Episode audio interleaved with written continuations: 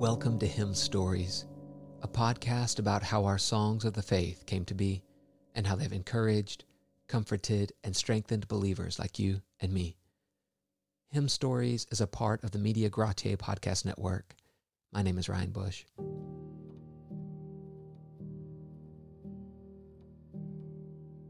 Sir Henry Williams Baker was born in London on May 21, 1821.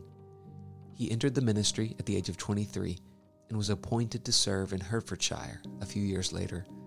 He served there until his death. From 1860 to 1877, Baker served as editor-in-chief of the Anglican hymnal entitled Hymns, Ancient and Modern. He contributed to hymns, tunes, and translations. This historic hymnal sold 60 million copies. He also wrote daily prayers for the use of those who have to work hard. This little book was meant to help those who had to work long hours, rising early in the morning, coming home late at night, and had little time for study and devotion. For a morning prayer, he gave this instruction. In the morning, as soon as ever you rise from your bed, say, O God, bless my dear wife and keep her from all harm this day. Bless my dear children and make them grow in grace. Bless my master. Make him kind and just to us. Bless our pastor. Make him a diligent and faithful shepherd to your flock, and may we all love him and obey him better.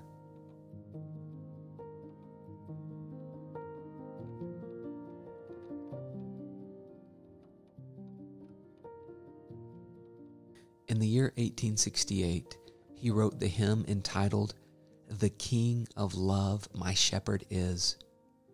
Of all the hymns that have been crafted from the 23rd Psalm, many say that Baker's is the most beautiful.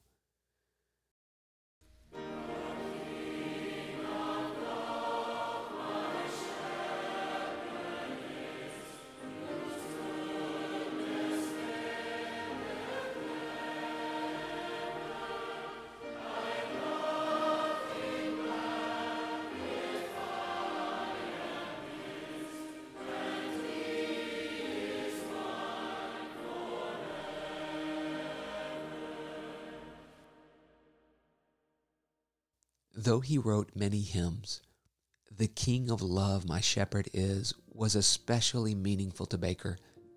These verses were a great comfort, not only to the innumerable souls who joined the chorus of this song, but to Baker's own soul. On February 12, 1877, Baker passed from this life to the next. His friend, John Ellerton, was by his side.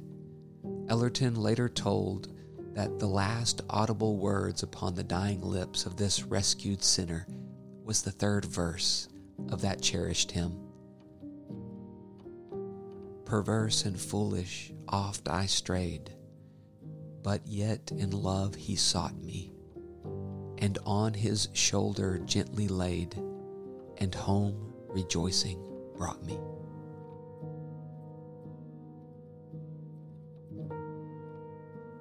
Thank you for joining me in this episode of Hymn Stories. May the Lord bless you and keep you as you sing and make melody in your heart to Him.